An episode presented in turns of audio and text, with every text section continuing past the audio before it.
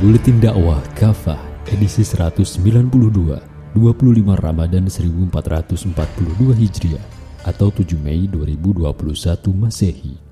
Dengan judul Idul Fitri Taat Ilahi Sepenuh Hati.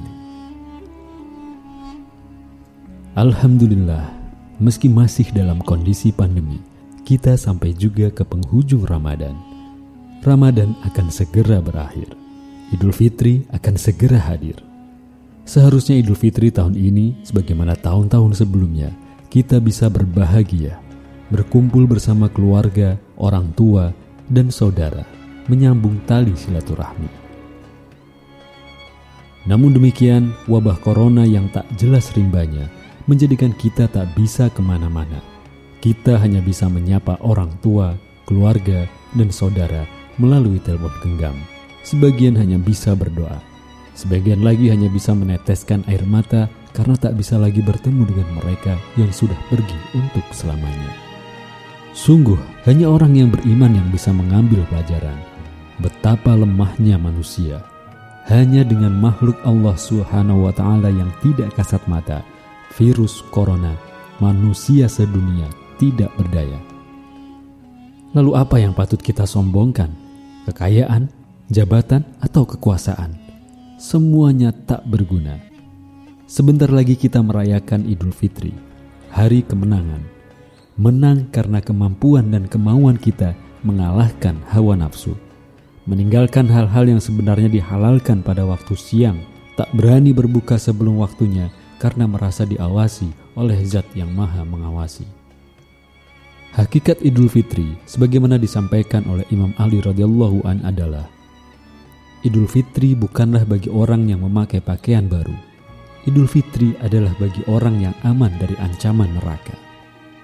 Idul Fitri bukanlah bagi orang yang memakai pakaian baru. Idul Fitri adalah bagi orang yang ketaatannya bertambah. Idul Fitri bukanlah bagi orang yang bagus pakaian dan kendaraannya. Idul Fitri adalah bagi orang yang diampuni dosa-dosanya. Manusia yang bebas dari ancaman neraka, yang ketaatannya bertambah dan yang diampuni dosa-dosanya hanyalah mereka yang bertakwa. Inilah buah puasa Ramadan sesuai dengan firman-Nya dalam Quran surat Al-Baqarah ayat 183. Hai orang-orang yang beriman, diwajibkan atas kalian berpuasa sebagaimana puasa itu diwajibkan atas orang-orang sebelum kalian agar kalian bertakwa. Kata takwa berasal dari kata wako, artinya melindungi. Maknanya melindungi diri dari murka dan azab Allah Subhanahu wa taala. Wujudnya dengan menjalankan semua perintah Allah Subhanahu wa taala dan menjauhi segala larangannya. Yang halal dilakukan, yang haram ditinggalkan dalam seluruh aspek kehidupan. Tak ada rasa keberatan sedikit pun terhadap aturan Allah dan keputusan Rasulullah Shallallahu Alaihi Wasallam sebagaimana firman-Nya dalam Quran surat An-Nisa ayat 65. Demi Tuhanmu, mereka tidak beriman sebelum mereka menjadikan engkau Muhammad sebagai hakim dalam perkara yang mereka perselisihkan, kemudian tidak ada rasa keberatan dalam hati mereka atas keputusan yang engkau berikan, dan mereka menerima dengan sepenuhnya. Imam At-Tabari saat menafsirkan Quran Surat Al-Baqarah ayat 2 ini mengutip sejumlah pernyataan tentang hakikat orang-orang bertakwa. Al-Hasan misalnya menyatakan, orang-orang bertakwa adalah mereka yang takut terhadap perkara apa saja yang Allah haramkan atas mereka dan melaksanakan apa saja kewajiban yang Allah titahkan atas mereka. Ibnu Abbas berkata, Orang-orang bertakwa adalah mereka yang khawatir terhadap azab Allah Azza wa Jalla jika meninggalkan petunjuknya yang telah mereka ketahui dan mengharapkan rahmatnya dengan membenarkan apa saja yang datang kepada dirinya, yaitu berupa Al-Quran. Ibnu Mas'ud menuturkan dari sekelompok sahabat Nabi Shallallahu Alaihi Wasallam bahwa orang-orang yang bertakwa adalah orang-orang mukmin. Abu Bakar Ayas berkata, orang-orang bertakwa adalah mereka yang menjauhi dosa-dosa besar. Qatadah berkata, Orang-orang bertakwa adalah mereka yang disifati dengan sifat sebagaimana dalam ayat berikutnya, yaitu orang yang mengimani perkara gaib menegakkan sholat, dan menginfakkan sebagian rizki yang telah Allah limpahkan kepada mereka. Ibnu Abbas juga menyatakan bahwa orang-orang bertakwa adalah mereka yang takut menyekutukan Allah taala dan mengamalkan apa saja yang telah Allah taala wajibkan atas mereka. Al-Qur'an pun banyak mengungkap ciri orang-orang yang bertakwa. Di antaranya sebagaimana dinyatakan dalam Quran surat Al-Baqarah ayat 3 sampai 5. Demikian juga dalam Al-Hadis. Begitupun yang dinyatakan oleh para sahabat dan banyak ulama dari generasi salafus soleh.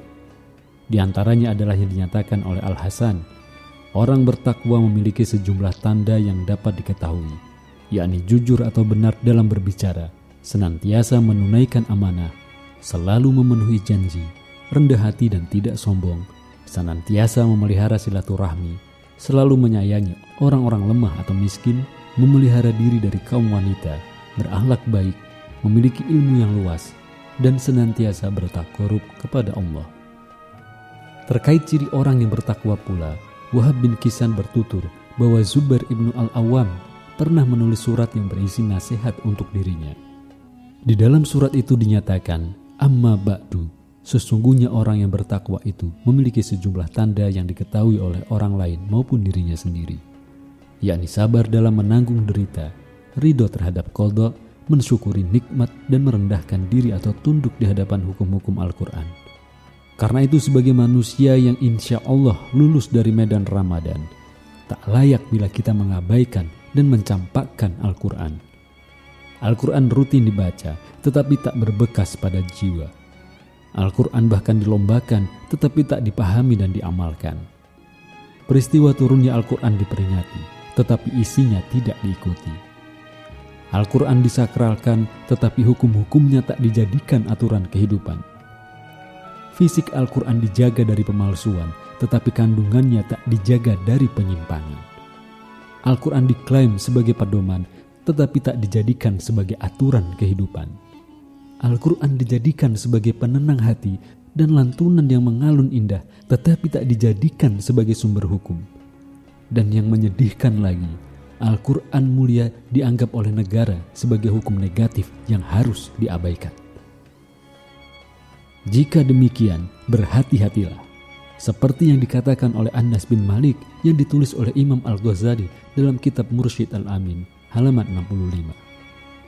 Banyak orang yang membaca Al-Quran, tetapi Al-Quran justru melaknat dirinya. Mengapa? Karena mereka mencampakkan Al-Quran, apalagi para penguasa yang diberi kesempatan untuk menerapkan seluruh isi Al-Quran, tetapi mereka tidak menerapkan Al-Quran, padahal mereka punya kekuasaan. Tanpa berpegang teguh pada Al-Quran, negara berantakan.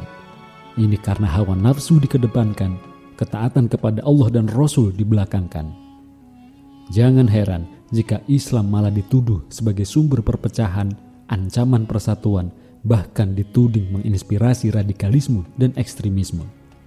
Inilah kezaliman nyata di depan mata kita, yang benar dianggap salah, yang salah dianggap benar, yang berkuasa bertindak seenaknya, yang lemah diinjak-injak seperti sampah tak berguna. Hilang kasih sayang yang muncul nafsu kekuasaan. Padahal Islam ya'lu wa la yu'la Islam itu tinggi dan tidak ada yang lebih tinggi dari Islam. Islam diturunkan oleh zat yang maha mulia melalui malaikat yang paling mulia, Jibril alaihissalam kepada manusia yang paling mulia, Rasulullah Muhammad sallallahu alaihi wasallam. Bagaimana mungkin Islam menyebabkan kerusakan, kehancuran dan keterbelakangan? Justru dengan Islamlah kaum muslim akan menjadi umat terbaik, khair ummah. Islam dengan sistemnya, khilafah, akan mengangkat derajat manusia dari kezaliman, keterpurukan, keterbelakangan, ketertindasan menuju peradaban agung yang diridhoi Allah Subhanahu wa taala. Karena itulah Idul Fitri harus menjadi momentum kita semua untuk berubah, menjadi manusia baru, laksana kupu-kupu yang indah mempesona yang baru melewati masa kepompong selama Ramadan. Taat kepada Allah dan Rasulnya secara totalitas tanpa batas. Akhirnya, mari bergandeng tangan, eratkan ukhuwah dan kesampingkan perbedaan furu'iyah, perjuangkan syariah, tegakkan sistem hidup berdasarkan Al-Quran dan As-Sunnah, hidup mulia dengan Islam. Ingatlah seruan Allah Subhanahu wa taala dalam Quran surat Al-Anfal ayat 24. Hai orang-orang beriman, penuhilah seruan Allah dan seruan Rasul-Nya jika dia menyeru kalian kepada sesuatu yang memberi kehidupan kepada kalian. Moga Allah taala menolong kita, menerima puasa kita, mengabulkan doa-doa kita, juga menempatkan kita semua di janahnya. Amin ya robbal alamin.